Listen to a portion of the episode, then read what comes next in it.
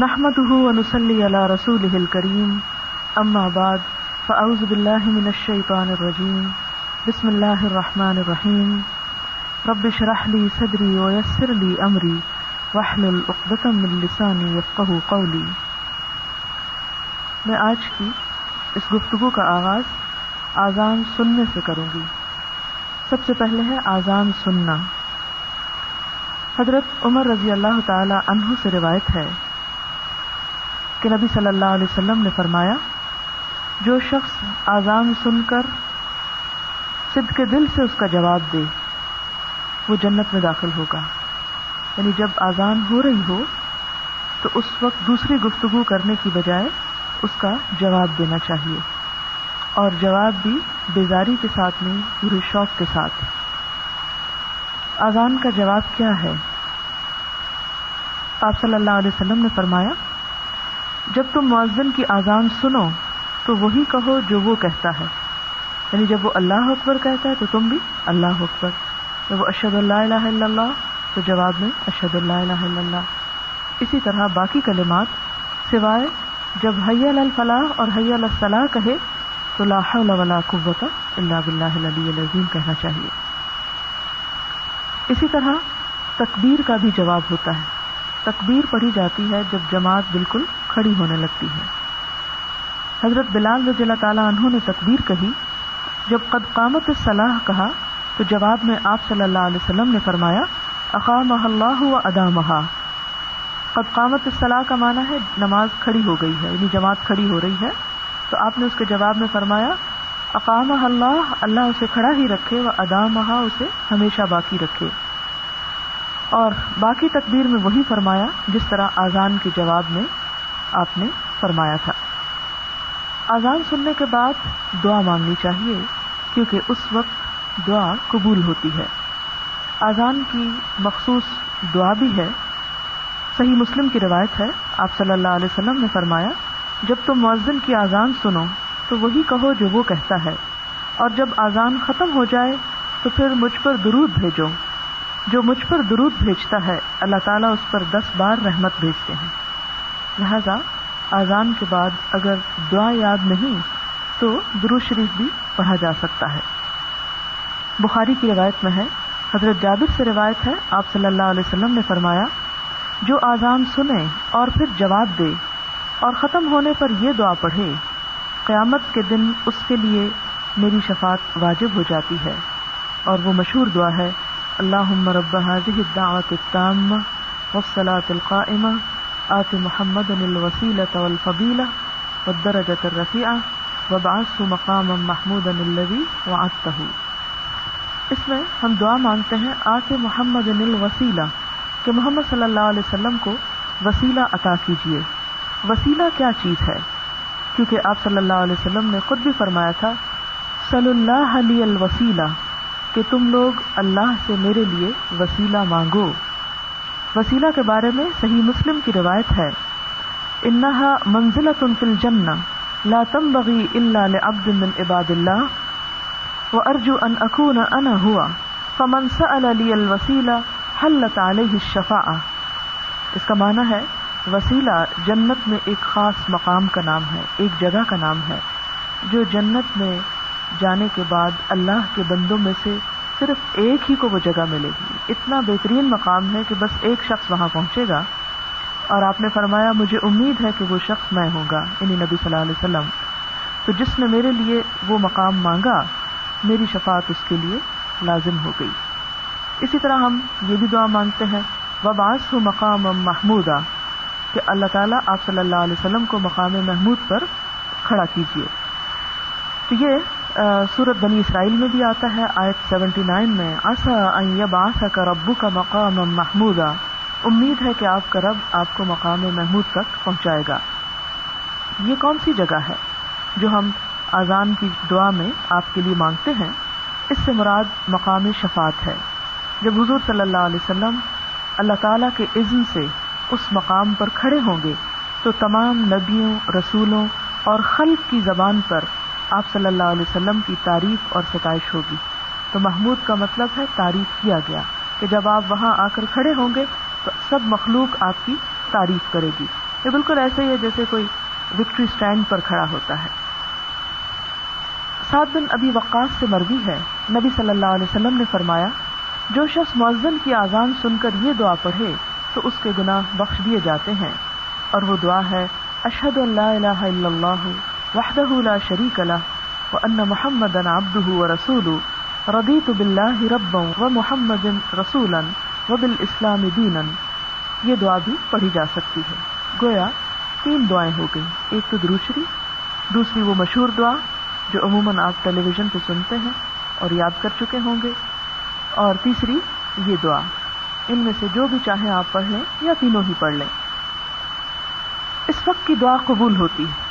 جیسا کہ کل بھی ذکر ہوا تھا کہ رمضان المبارک میں کثرت سے دعا کرنی چاہیے۔ دعاؤں کی قبولیت کا مہینہ ہے، تو خاص طور پر آزان اور تکبیر کے درمیان جو دعا ہوتی ہے، وہ دعا قبولیت کا درجہ پاتی ہے۔ یہ ترمزی کی روایت ہے۔ حدیث ہے اس نسان لا تردانی دو چیزیں یا دو دعائیں ایسی ہیں جو رد نہیں کی جاتی۔ ادعا و ان دن ندا آزان کے وقت کی دعا و ان دل بسی ہے نیلحم بعد۔ اور جنگ کے وقت جبکہ فوجیں آمنے سامنے کھڑی ہوں، تو بڑی گھبراہٹ کا وقت ہوتا ہے۔ جب کوئی شخص اللہ کے راستے میں نکل کر ایسی پریشانی کا شکار ہوتا ہے، تو اس وقت بھی دعا قبول ہوتی ہے۔ حضرت عبداللہ بن عمر سے روایت ہے، آپ صلی اللہ علیہ وسلم نے ایک شخص کو فرمایا، جیسے معذن کہے ویسے تم بھی کہو۔ پھر جب تم دعا سے فارغ ہو جاؤ، تو مانگو، دیے جاؤ گے۔ یعنی مصنون دعا پڑھنے کے بعد کوئی بھی اپنی حاجت کی دعا آپ پڑھ سکتے ہیں۔ اس کے بعد مسجد کی بات ہے۔ مسجد وہ جگہ جہاں اللہ تعالی کے لیے پانچ وقت دن میں باقاعدہ نماز پڑھی جاتی ہے جماعت کے ساتھ، لیکن ٹیمپریریلی جس جگہ پر انسان نماز ادا کرتا ہے، تو اس کے بھی کچھ آداب ہیں۔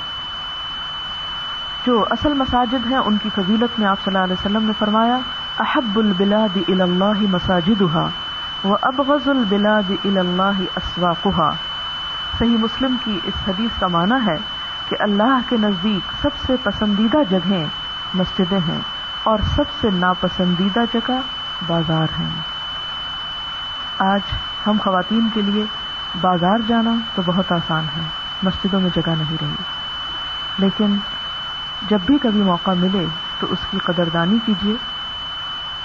مسجد میں داخل ہونے کے بعد جو مصنون کام ہے، وہ دو رکت نماز ہے۔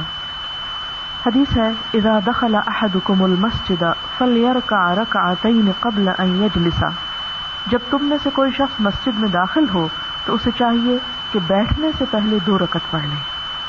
بیٹھنے سے پہلے یعنی مسجد میں جانے پر، اس وقت تک بیٹھا نہ جائے جب تک کہ دو نفل نہ پڑھ لیے جائیں۔ اسی طرح مسجد آنے سے پہلے پیاز اور لہسن نہیں کھانا چاہیے۔ اور آج کل جیسا کہ آپ جانتے ہیں کہ روزے بھی ہیں اور روزے کی وجہ سے منہ میں بساند ہو جاتی ہے، تو میں سب سے یہ درخواست کروں گی کہ یہاں آنے سے پہلے جب آپ وضو کریں تو اچھی طرح مسواک کریں، کیونکہ یہاں جب جماعت سے نماز ہوتی ہے اور اگر آپ کے ساتھ والے کے منہ سے اسمیل آپ کو آ رہی ہو، تو قرآن میں کانسنٹریشن نہیں ہو سکتی۔ آپ پھر سوچیں کہ جب پیاز اور لہسن کھانے سے منع کیا گیا، تو پسینے والے کپڑے پہننے سے کیوں نہ منع کیا گیا ہوگا؟ کوئی بھی ایسی چیز جو نمازی کی نماز میں خلل ڈالے، اس کی توجہ ادھر ادھر کرے، اسے تکلیف دے، اسے اذیت دے۔ اور پھر آپ کو معلوم ہے کہ جہاں اللہ کا ذکر ہوتا ہے، وہاں فرشتوں کا سایہ ہوتا ہے۔ فرشتوں کو اذیت دے، تو پھر وہ عبادت کیسی عبادت؟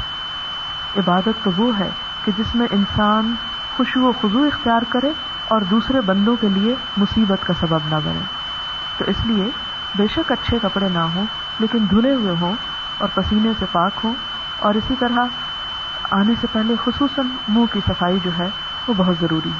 ویسے بھی آپ کو معلوم ہے کہ جب ایک انسان وضو میں مسواک استعمال کرتا ہے تو اس سے بغیر مسواک کے جو نماز پڑھی جاتی ہے، اس سے کئی گنا اجر اور ثواب اس نماز کا بڑھ جاتا ہے جو مسواک کے ساتھ پڑھی جاتی ہے۔